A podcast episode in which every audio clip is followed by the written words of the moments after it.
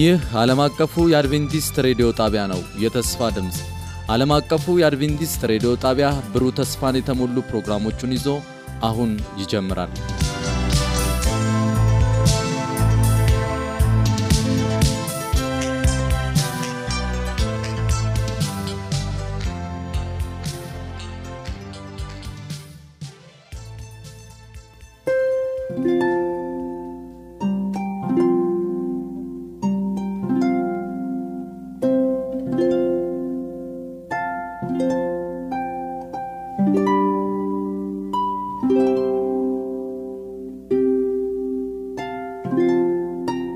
እንደምን ሰነበታችሁ ውድ አድማጮቻችን። ይህ የአማርኛው የዓለም አቀፍ አድቬንቲስት ሬዲዮ ስርጭታችን ነው።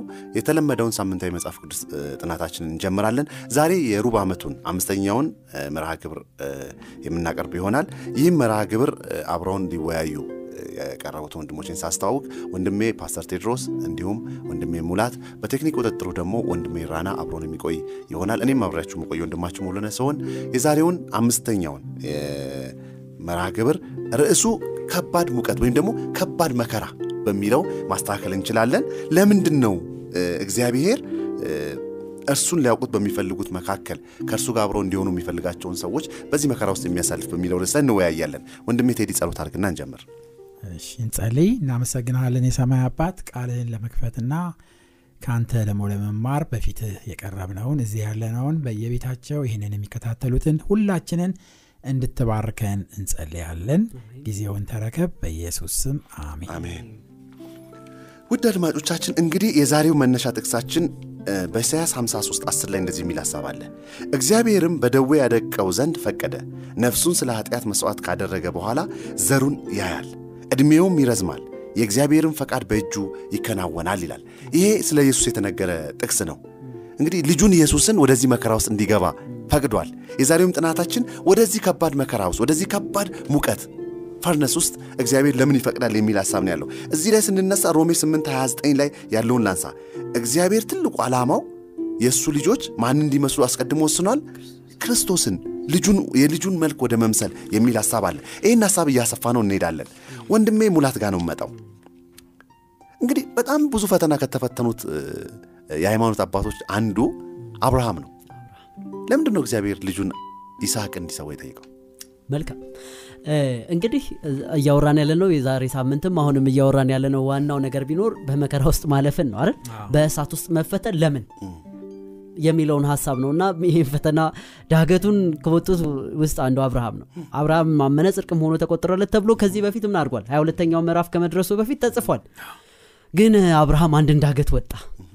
አንድ ልጅ ተሰጠው አይደል? የሚወደው ብቸኛ ልጅ የተስፋው መሰረት አይደል? ይስሐቅ ከሌለ እስራኤል የለም። ይስሐቅ ከሌለ እኛም የለንም አይደል? ይስሐቅ ከሌለ ክርስቶስም የለም። የመዳኛ መንገዱም አይኖርም። መቼም እግዚአብሔር አዋቂ ነው። እናም ደግሞ ለገባው ቃል ኪዳነ ምንድን ነው? ታማኝና ጽኑ አምላክ ነው። ግን ወደ አብርሃም አንድ ድምፅ መጣ። ከአስራ ሁለተኛው ምዕራፍ እስከ ሀያ ሁለተኛው ምዕራፍ ያወራው አንድ ድምፅ መጣ። ድምፁ ያው ነው፣ ግን ያልተለመደ ድምፅ ይዞ አብርሃም አይደል አለሁ አለ የምትወደውን አንድ ልጅህን ምን አድርግልኝ? ሰዋልኝ። ድምፁ ልክ ነው አይደል? ግን የመጣው መልእክት ግን ተስፋውን ነገውን ኢቭን የሰው ልጆችን መዳን የያዘውን ይስሐቅን ምን አድርግልኝ? ሰዋልኝ የሚል ነው። ሁለት ነገሮችን እንገነዘባለን። አንደኛ በዚህ በዚህ በዚህ ፈተና ውስጥ በዚህ መከራ ውስጥ አብርሃም እየተሰራ ነበር እየተሰራ ያንን ተራራ ወጥቶታል። ለዛውም እኮ የመጣው ድምፅ ታስተውሉ ከሆነ እኮ ይስሐቅን ለመሰዋት ቢላዋውን ካነሳ በኋላ ነው አይደል? አብርሃም አብርሃም የሚል ድምፅ የመጣው እንጂ አብርሃም ወስኖ ያን ጭንቁን አጠናቆ ለእግዚአብሔር ልጁን አሳልፎ ለመስጠት በወሰነበትና ቢላውን ባነሳ ጊዜ የመጣ እንጂ ከሶስት ቀን በፊት የመጣ ድምፅ አይደለም። አብርሃም የሚያውቀው እስከዛች ደቂቃ ድረስ ልጁን ይስሐቅን ከሚወደው በላይ አይደል እንደሚወደው እግዚአብሔርን ለማሳየት ምንም ቢለው እግዚአብሔርን እንደሚታዘዝ ለማሳየት ከምንምና ከማንም በላይ ተስፋ የሚያደርገው ይስሐቅን ሳይሆን እግዚአብሔርን ብቻ እንደሆነ ለማሳየት በዚህ ሁሉ አብርሃም ተፈትኖ አለፈ። ስለዚህ እያንዳንዱ ፈተና በህይወታችን ሲመጣ ወገኖቼ አንደኛ እግዚአብሔርን በፍጹም ልባችን በፍጹም ነፍሳችን በፍጹም ኃይላችንና በፍጹም ሁለንተናችን እንደምንወደው ሁሉም ሊያይ ይገባል አንደኛ የምንኖርበት ማህበረሰብ አይደል? ሁለተኛ ጠላት አለን ከሳሽ አለን። ከሳሽ ሰይጣን ብሎ ሲገልጸው እንደውም ትርጉሙ ከሳሽ ማለት ነው። ከሳሽ አለን ወገኖች እግዚአብሔር ፊት ምን የሚያደርገን የሚከሰን ይህ ሰው ህይወት አይገባውም። ይህ ሰው መውረስ አይገባውም። ይህ ሰው ተስፋ አይገባውም። ይህ ሰው ሰማይ አይገባውም ብሎ ምን የሚያደርጋለ የሚከሳለ ነገር ግን እግዚአብሔር ለሰይጣን ክስ ብቻ ሳይሆን እኛን ለመስራት ሲል በምን ውስጥ ያሳልፈናል? በእሳት ውስጥ ያሳልፈናል። በመከራ እሳት ውስጥ እንድናልፍ ይፈቅዳል። እኛ እንድንሰራ ሁለተኛ ደግሞ በእውነት ልጆቹ መሆናችንን ለማ ለማሳየት ለጠላት ለማሳየት ደግሞም ለሚጠይቁ ሁሉ መልስ እንዲሆን ሁላችንም በመከራ ውስጥ እናልፋለን። የመከራው level የሚወስነው ማን ነው? እግዚአብሔር ራሱ። ምክንያቱም በእሳት ውስጥ ጠፍተን እንድንቀር የማን ፈቃድ አይደለም? የእግዚአብሔር ፈቃድ አይደለም። እና እናም ደግሞ አብርሃም እንዲያስተውሉ የፈለገው ወገኖቼ አብርሃምስ ቢላውን አንስቶ አይደል? አንድ ድምፅ መጣ አይደል? ያው ልጅህን ሰዋልኝ ያለው ድምፅ አብርሃም አብርሃም አይደል? በልጅህ ላይ ምንም ነገር እንዳታረግ ቢላውን ልጅህ ላይ አንገት ላይ እንዳታሳርፍ ብሎ እግዚአብሔር ቃል ገባ። ልጁ ግን አይደል? አብርሃምን ጨምሮ ለሰው ልጆች ሁሉ መስቀል ላይ ህይወቱን ሲሰጥ አብ ዝም አለ።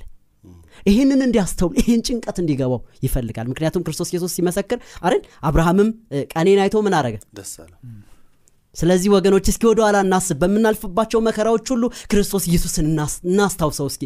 እርሱ እኛ ያልተጨነቅነውን ጭንቀት ምን አረገ እኛስ በአንድ ጭንቀት ነው የምንፈተነው። ነገር ግን የሰው ልጆች ሁሉ የተሸከሙትን ጭንቀት ማን ተሸከመ? ተሸክሞት ደግሞ አንቀላፋ ተሸክሞት ደግሞ ተሰዋ። ስለዚህ ያን ጭንቀት በመከራችን ወራት እንድናስተውለው እግዚአብሔር ይርዳን። አሜን። እግዚአብሔር ይባርክህ። እውነት ነው። ያን መከራ በማለፉ ነው። አብርሃም ብዙ መከራ አይቷል። ብዙ ፈተና አለ። አገርን ለቀህ ውጣ የልጅ ማጣት ጠብቋል። almost ሀያ ምናምን ዓመት ነገር ግን ከዛ ሁሉ ፈተናው እያደገ እያደገ መጣ። ያ ፈተና ግን አብርሃምን የበለጠ ሰራው።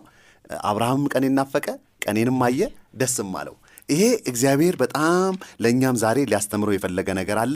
ውድ አድማጮቻችን ዛሬስ በምን አይነት ፈተና ውስጥ እየገባን ነው? በዛ ፈተናስ ውስጥ እኛ ምን እንማራለን ብለን እየጠየቅን እንደሆነ ለሁላችንም የቤት ስራ ነው። ወደሚቀጥለው ሀሳብ ልሂድ ወደ ፓስተር ቴዲ ልሂድ። ፓስተር ቴድሮስ በሆሴዕ መጽሐፍ ላይ ነው አሁን ደግሞ ምወስድህ። ስለ ሆሴዕ ነው የምጠይቅህ። ሆሴዕ ላይ ምዕራፍ ሁለት ላይ የተነሱ ሀሳቦች አሉ። ከሱ ስለ ጠማማው እስራኤል እግዚአብሔር ሊያስተላልፍ የፈለገው ሀሳብ አለ።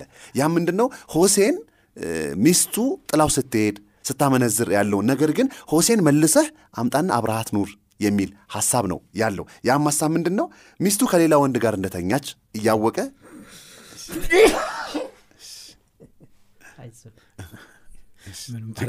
ችግር ሚስቱ ከሌላ ሴት ጋር ከሌላ ወንድ ጋር እያመነዘረች እንደሆነ እያወቀም ከእሷ ጋር አብሮ እንዲኖር ነው የተጠራው። ከዛም ደግሞ ምን ሲለው እናያለን? አብረኸው አብረሃት ቆይ ነው የሚለው ይሄ ሀሳብ ምንድን ነው የሚያሳየው? ከሆሴስ ምንድን ነው የምንማረው በጣም በጣም ከባድ መጽሐፍ መጽሐፍ ቅዱስ ውስጥ ካሉት ውስጥ የሆሴ መጽሐፍ ነው እና እና አሁን በዘመናችን ብዙዎች እየተነሱ ነቢይ ነን ነቢያት ነን ምናምን ሲሉ ነቢይ መሆን በጣም ከባድ የሆነ ፈተና ያለው ነገር ነው ነቢይ መሆን። የሕዝቅኤልንና የሆሴን ህይወት ስመለከት በጣም ነው የማዝ ነው በጣም ከባድ ነው እና ሆሴ ሚስቱ አመንዝራ ነው የሆነችው። አመንዝራ ሴት ሄዳ አግባ ነው ያለው እንደውም። ሲያገባ- አመንዝራ አስቸጋሪ የነበረችዋን ሴት እሷን ሚስት አርግና ውሰድ አለው። ልጆችም ወለደች በቃ እግዚአብሔር ነው ያለው። አመጣት ልጆ- ልጆች ወለደችለት። ልጆችን ከወለደችለት በኋላ ደግሞ እንደገና ወደ ድሮ ወደ ውሽሞቿና ወደ ክፉ ወደሚያደርጉት ወደ እነዛ ሰዎች ሄደች። ጥላው ሄደች በቃ ጥላው ሄደች እና ጥላው ከሄደች በኋላ ያው ዝም ብለን ስንመለከት በመጽሐፍ ቅዱስ ህግ እግዚአብሔርም ደግሞ ቅዱስ ነው። እንደዚህ አንድ ሴት እንደዚህ ካደረገች አመንዝራ ናት። አመንዝራ ሴት መፍታት ነው ያለበት። ግን አይ አልፈታትም። ሆሴም ደግሞ የቅዱስ እግዚአብሔር ነቢይ ነው። ነቢይ ነው። ሄደህ እንደገና አምጣት አመንዝራዋን ሴት እንደገና። ይቅር- ብለህ እንደገና አምጣት ብሎ ሲያዘው እንመ- እንመለከታለን። በጣም ፔን ያለው በጣም ከፍተኛ የሆነ መከራ ያለበት ህይወት ነው ያለው። ግን ይህንን ያደረገበት ዋናው ምክንያት የእስራኤል ህዝቦች ጸባይ ጠማማ የሆነ ጸባያቸው በዚች አመንዝራ ሴት ስለሚወከል ነው። እና እንደውም በሆሴ ምዕራፍ 22 ቁጥር አራት ላይ እናታችሁ ሚስቴ እናታችሁ ሚስቴ አይደለችምና እኔም ባሏ አይደለሁምና ትሟገቱ ከእናታችሁ ጋር ተሟገቱ። ጉልሙትናዋን ከፊቷ ምንዝርናዋንም ከጦቶቿ መካከል ታስወግድ እያለ ይናገራል። እና ይህንን የሚናገረው ስለ ሆሴ ሚስት ብቻ ሳይሆን ስለ እስራኤል እንደሆነ እና እንደ ትንቢት እንደተቀመጠ እናያለን። እና በሆሴ ምዕራፍ ሁለት ቁጥር ሰባት ላይ እናታችሁ አመነዘረች የጸነሰቻቸውም ውሃዬንም ጥቴንም የተልባ እግሬንም ዘይቴንና መጠጤን እንጀራዬን ከሚሰጡኝ ከውሽሞቼ በኋላ እሄዳለሁ ብላ ተከተለቻቸው ይላል። እና ይሄ በጣም የሚገ- የሚገርም ነገር ነው። እና ልክ የእስራኤል ህዝብም እግዚአብሔርን ጣዖቶቹ እነዛ ጣዖቶችና እነዛ የሚያመልኳቸው የጣዖት አምልኮቶች መልካም እንደሚያደርጉላቸው በማሰብ እግዚአብሔርን ትተው ወደ ጣዖት እንዳዘነበሉ እንመለከታለን። ነገር ግን እግዚአብሔር ዝም አላለም። እነሱን የሚመልስበትን መንገድ እንዳበጀ እንመለከታለን። ምን አደረግኩኝ ይላል? ቁጥር ስምንት ላይ ስለዚህ እነሆ መንገድሽን በሾህ እዘጋለሁ ቅጥርሽንም እቀጥራለሁ እቀጥርብሻለሁ ይላል። እና በእሾህ በመከራ ማለት ነው እና የእስራኤል ህዝቦች ምንም እንኳን ጣዖት ቢያመልኩም ጣዖቶችን ቢከተሉም ረሃብ ሆነ ጥማት ሆነ ድርቅ ሆነ መከራ መጣባቸው። እነዚህን ሁሉ መከራ ያመጣባቸው ምክንያቱ ምንድን ነው የእግዚአብሔር ዓላማና እቅድ ምንድን ነው ሰዎቹ ወይም እነዛ ሰዎች ጣዖቶቻቸው ይህንን እንዳደረጉላቸው አውቀው ተመልሰው ወደ እግዚአብሔር ልባቸው እንዲመለስ ለማድረግ ነበር የእግዚአብሔር ዓላማና እቅድ ይሄ ነበር ነገር ግን ብዙዎች የእስራኤል ህዝቦች እንደውም እግዚአብሔር የለም አሉ። ይሄ ነው አደጋው እንግዲህ። እግዚአብሔር እኛን ለመመለስ ነው ቅጥር የሚያበጀው እሾህ የሚያበጀው። እና አሁንም እሾህ ያበጀው እስራኤላውያንን ለመመለስ ነበር። እስራኤላውያን ያ እሾህ ወይም ያ መከራ ሲመጣባቸው የበለጠ ወደ ክህደት እንደመጡ እንመለከታለን ማለት ነው። እና እንግዲህ የእግዚአብሔር ዓላማ ሁለት ነው። የተሰጠውም negative መልስ ወይም ደግሞ ተቃራኒ መልስ ሁለት ነው። የእግዚአብሔር ዓላማ ይሄ መከራውን ሲያመጣ እግዚአብሔር ሰዎች መከራውን ሲመጣባቸው ሳለ ተጸጽተው ንስሐ እንዲገቡ የእግዚአብሔር ዓላማና እቅድ ያ እንደሆነ እንመለከታለን። ሰዎች ግን ንስሐ ከመግባት ይልቅ አንደኛ በክፋታቸው እየጠነከሩ ይሄዳሉ። ሁለተኛ ከእግዚአብሔር ይኮበልላሉ። የበለጠ የለም ብለው እግዚአብሔርን ወደ መካድ እንደሄዱ እንመለከታለን። እና ስለዚህ ይሄ በህይወታችን ውስጥ ምንም ቢሆን ምንም በምንም አይነት ሁኔታ እንሆን አንደኛ እግዚአብሔር በዛ መከራ ውስጥ ከእኛ ጋር መኖሩን ማወቅ ይኖርብናል። ሁለተኛ እነዛ መከራዎች በእኛ ላይ የሚመጡት እኛ ወደ እሱ እንድንመለስና ጸባያችን እንዲ- እንዲታረቅ ወይም ደግሞ ጸባያችን እንዲስተካከል መሆኑን መገንዘብ ይኖርብናል ማለት ነው። እግዚአብሔር ይባርክህ ፓስተር ቴዲ። በእውነት በጣም ደስ የሚል ሀሳብን ያነሳኸው። ደግሞ በጣም የሚገርመው እኔ የገረመኝ እነዚህን ሁሉ ለመኖር የሚያስፈልጉ ነገሮች የሰጡኝ እነዚህ በዓሎቼ ናቸው አማልክቶቼ ናቸው ተያለች ነው። ዛሬም ውድ አድማጮች እግዚአብሔር የሰጠንን ነገር በእውነት ምስጋና ለማን እየሰጠን ነው? ለፍጡራን ይሁን እየሰጠን ያለ ነው? እንዲሰጡንስ እየጠየቅን ያለው ፍጡራንን ይሁን? በእውነት እግዚአብሔር እነዛን ነገሮች የሚከለክለው እንዳልከውን ፓስተር ቴድሮስ እየሰራን ነው የተቋረጠብንን ያጣናቸውን ነገሮች እግዚአብሔር አብሮን ለመስራት እንደሆነ አስበን እንደው በንስሐ ወደ እግዚአብሔር እንድንመለስ እግዚአብሔር ይርዳን። የሚቀጥለው ሀሳብ ወደ ወንድሜ ሙላት ስመጣ ኢዮብ ወደ ኢዮብ መጽሐፍ ነው የምንሄደው። በኢዮብ መጽሐፍ ላይ ኢዮብን ስናነብ እግዚአብሔር ፍጹም ያለው ሰው ነው። እንግዲህ ቅድም ሳምንት ያነሳነው ሀሳብ ላይ ስለ ኢዮብ ከዚህ ቀደም አውርተናል እንደው አሁን በደንብ እንድንገባ እንግዲህ በጣም መከራ እየበዛ ሲመጣ ነው የምንለው? በአምልኮ መቋቋሙ የሚለውን ሀሳብ እንድናይ እፈልጋለሁ በኢዮብ ውስጥ። እንዴት ነው ኢዮብ የተቋቋመው? መከራ ውስጥ ለምን ምክንያቱ ምንድን ነው ኢዮብ ላይ የደረሰው የሁሉ መከራ ምክንያቱ ምንድን ነው ምክንያቱም በአጭሩ ስንገልጽ የታላቁ ተጋድሎ አካል ነው እዮብ እኮ ቅድም ስናነሳ በደንብ አስተውል የኢዮብ መከራ ምክንያት እኮ ኃጢአቱ አይደለም አይደል? በ- በኃጢአት ምክንያት የመጣበት አይደለም። እንደውም ኢዮብ የሚሞግተውም ለዛ ነው አይደለ? እ፣ መጥተው ራሱ ሶስቱ ጓደኞቹ ሲሞግቱት ከኤሊሁ ውጭ ያሉት ሶስቱ ጓደኞች እኮ ሲሞግቱት ስለበደልክ ነው ነው አይደል? ስለበደልክ እግዚአብሔርን ንሳ በእግዚአብሔር ፊት ይቅርታ ጠይቅ እሱ ይቅር ይልሃል። ባትበድል ኖሮ ሁሉ መከራ አይመጣብህም ወገኖች አንድ ልናውቀው የሚገባው ነገር መከራ ሁሉ በኃጢአት ምክንያት የሚመጣ አይደለም። መከራ አንዳንዴ እኛን ለመስራት ሲባል ምን ያደርጋል? ይፈቀዳል። እዮብ እኮ በመጨረሻ ያለው ነገር ቢኖር አይደል? አዎ በጆሮዬ መስማትን ሰምቼ ነበር። ሁሉ ዘመን እዮብ ሲጓዝና ሲኖር እግዚአብሔርን በቃ የመስማት ያክል ነው ማቀው አለ መከራዎች የሚፈቀዱልን የምር የመንፈሳዊ አይኖቻችን ተገልጠው እግዚአብሔርን በሙሉ ማንነት እንድናየው ነው። አምላክነቱ በእኛ ህይወት ላይ ምን እንዲያደርግ? እንዲገን መከራዎች ይፈቀዳሉ። ይህ ግን ወገኖቼ በክፉና በመልካም መካከል በእግዚአብሔርና በሰይጣን መካከል የሚደረግ ውጊያ በእኛ ውስጥ። ይህ ውጊያ ግን ለቅዱሳን እግዚአብሔርን የበለጠ ለመምሰል ደግሞም በምድር ላይ ለሚፈቀዱ እግዚአብሔርን ደግሞ ለማያምኑት ደግሞ የሰይጣንን ትልቁን ክፋት እንደውም የኢዮብ መጽሐፍ ትልቁ የሚነግረን ነገር እግዚአብሔር በእውነት እጁን ሰዶ ኢዮብን ነክቶታል እንዴ? ብትጎተጉተኝም ነው የሚለው አይደል? መከራ እንዳደርስበት ብትጎተጉተኝም እኔ እጄን ብቻ ነው ያነሳሁት። ወገኖቼ ክፉ እኮ ክፋት ለማድረግ ቀጠሮ አይዝም። ያገኘን እንጂ ክፋትን በላያችን ላይ ለማድረግ በክፋት የተሞላ ነው። ደግሞ ወደ የሚገርመው ልንገራችሁ ሰይጣን ክፋት በማድረግ የሚደሰት ፍጡር ነው የኢዮብ መከራ ምክንያቱ ስጠቀልልልህ የኢዮብ መከራ ምክንያቱ የታላቁ ተጋድሎ አካል ነው። መከራው ግን የሚፈቀደው ምን ለምንድን ነው ሁል ጊዜም ወገኖቼ እኛን ለመስራት ነው። ታዲያ ኢዮብ የነበረው ምላሽ ምንድን ነው ለዚህ መከራ አረን ለማያውቀው መከራ አረን ኮዙን እንኳ አያውቀውም አረን ድንገት አንድ ሰው ይተርፋል አረን ሰይጣን አንድ አንድ መልእክት አድራሽ ይልካል። ይመጣል ልጆች አልቀዋል ይሉታል። ሌሎቹ ይመጣሉ በጎቹም ከብቶቹም በመሰማሪያ እያሉ ሳባውያንና ሌሎች መጥተው ምን አረጓቸው አወደሟቸው አሉት። በጣም ከባዱ የእግዚአብሔር እሳት ባላቸው አይከብድም? በነገራችን ላይ እንደውም ክርስቶስ ኢየሱስ ራሱ ሲነግረን የመጨረሻውን ዘመን ምልክቶች ራሱ ሰይጣን አይደል? ከሰማይ እሳት ያወርዳል። እሳት ሁሉ መስዋዕትን እንኳ ወርዶ የሚበላ እሳት ቢመጣ እሳት ሁሉ ከማን አይደለም። ከእግዚአብሔር አይደለም። ሁሌም ጥበበኞች መሆን የሚገባንም ለዚህ ነው። ስለዚህ ኢዮብ ታዲያ ኢዮብ ምላሽ ምን ሰጠ የሚለውን አይቼ ልጨርስ። ኢዮብ የሰጠው ምላሽ በጣም ደስ የሚያሳይ ነው አይደል? ሁሉንም አጣ አይደል? ሁሉንም አጣ። ያለውን ነገር ሁሉ አጣ።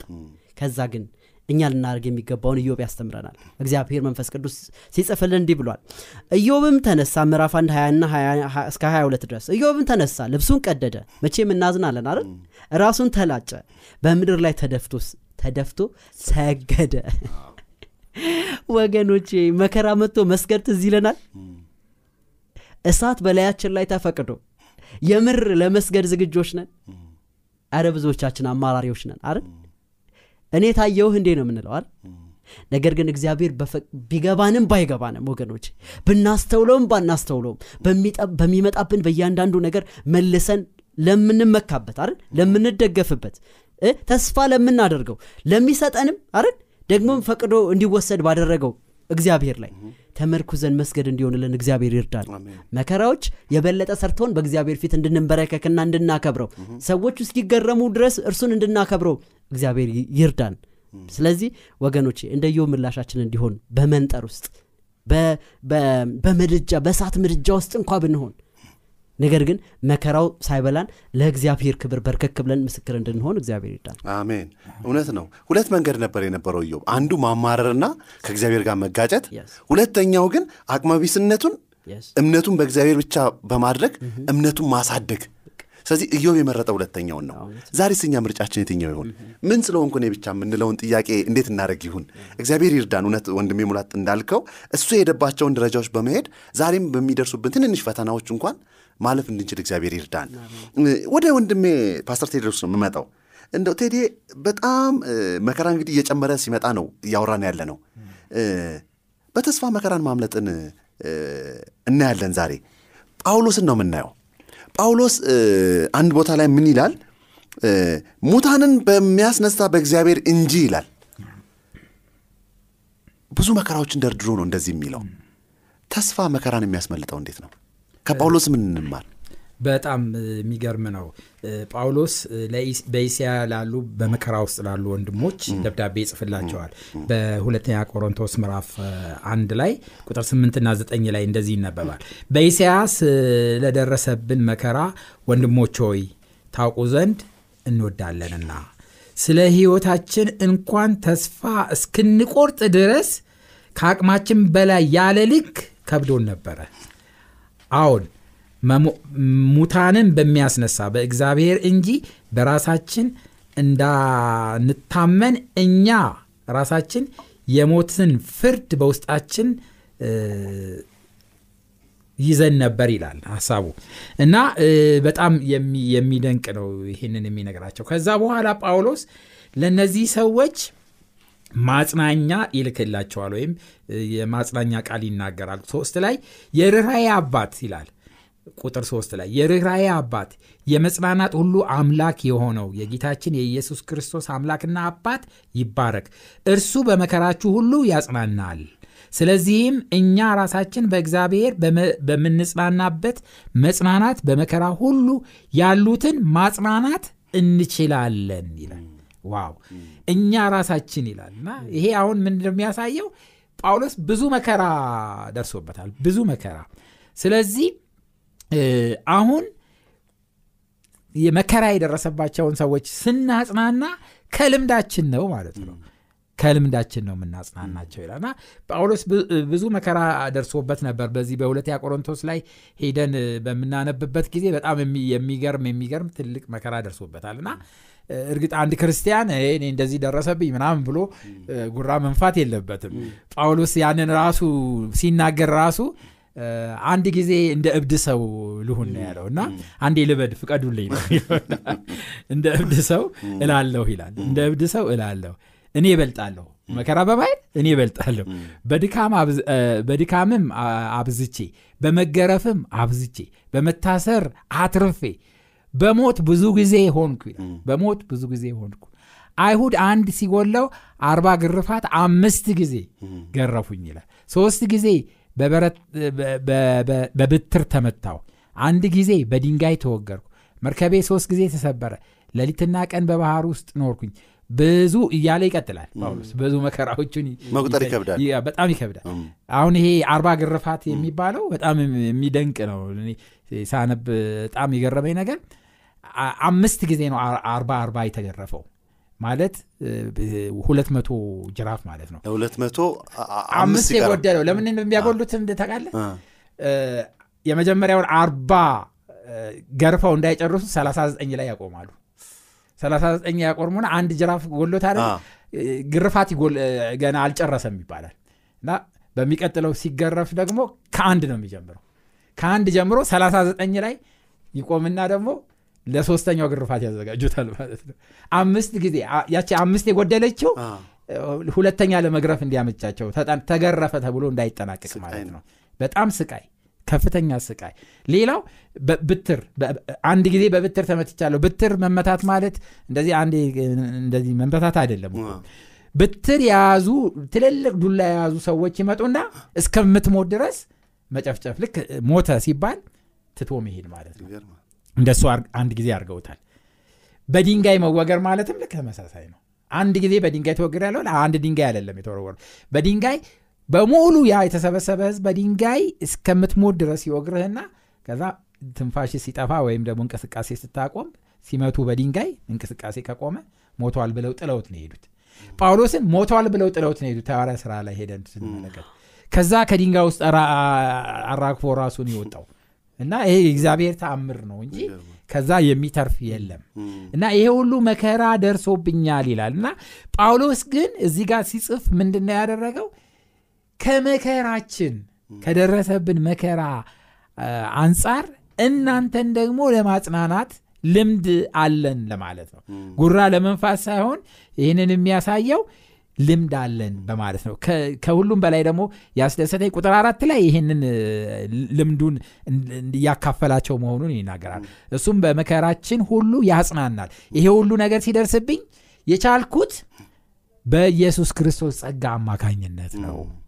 ስለዚህም እኛ ራሳችን በእግዚአብሔር በመጽናናታችን መጽናናት በመከራ ሁሉ ያሉትን ደግሞ በዚሁ ማጽናናት እንችላለን ይላል እኛ በጌታ ተጽናናን ከዛ ሌሎችን ማጽናናት እንችላለን ይልና ቁጥር አምስት ላይ የክርስቶስ ስቃይ በእኛ ላይ እንዲበዛ እንዲሁ መጽናናታችን ደግሞ በክርስቶስ በኩል ይበዛልናል ይላል። እና ይሄ የሚያሳየው ምንድን ነው ይሄንን መከራ እንኳን እኛ ቀርተን ክርስቶስም ራሱ በዚህ መከራ ውስጥ አልፈዋል እና አሁን ክርስቶስም በአብ አማካኝነት ያንን መከራ አልፈዋል ያ ደግሞ የክርስቶስ ጸጋ ደግሞ እኛን ደግሞ አሳልፎናል ነው የሚለው። በዕብራውያን ምዕራፍ 4 ቁጥር 15 ላይ ከኃጢአት በቀር ይላል። ከኃጢአት በቀር በነገር ሁሉ እንደኛ የተፈተነ ነው እንጂ በድካማችን ሊራራልን የማይችል ሊቀ ካህን የለንም ይላል። እና ከትልቅ ነገር በጣም ትልቅ ነገር ልንይዘው የሚገባን ትልቅ ነገሮች ሁለት ነገሮች አሉ። አንደኛ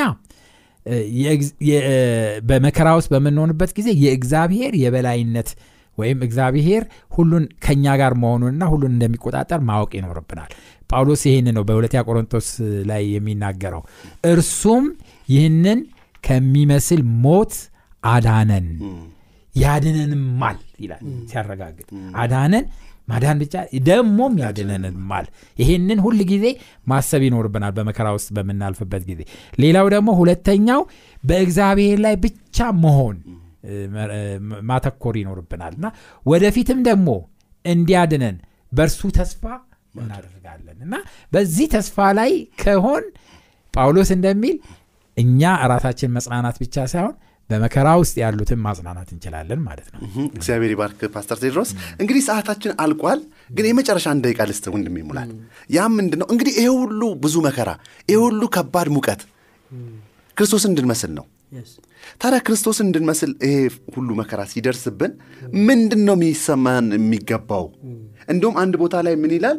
በአንደኛ ቆሮንቶስ 13 ላይ ለሰው ሁሉ ከሚሆነው በቀር ምንም ፈተና አልደረሰባችሁም ይላል። ምንድን ነው ይሄ ማስተላለፍ የፈለገው እውነት ነው። አጠር አድርገን ስናጠቃልለው በመጀመሪያ እሳቶች ሁሉ የሚፈቀዱት የመከራ እሳቶች ሁሉ በክርስቲያኖች በአማኞች ህይወት ውስጥ ሁሉ የሚፈቀደው እኛ ላይ ያለውን ጉድፍ ለማጥራት እያንዳንዱን ነገራችንን በኃጢአት ምክንያት የመጣውን እያንዳንዱን ነገር ለማጽዳት እንጂ እኛን ለማጥፋት እንዳልሆነ ልንገነዘብ ይገባል። እግዚአብሔር ኃጢአተኛውን ይወዳል። ኃጢአትን ግን በእሳቱ ምን ያደርገዋል? ያጠራዋል ይህን ሁሌም ልንገነዘብ ይገባል። ሁለተኛው ደግሞ ልናስተውል የሚገባው ነገር ቢኖር ደግሞ ይህ ማንጻት ደግሞ ወደ ነበርንበት አይደል? ወደ ታሰበው ንጽህና። አሁን ደግሞ በፊት የተፈጠርንበት ነበር እግዚአብሔርን የመምሰል ማንነት አይደል?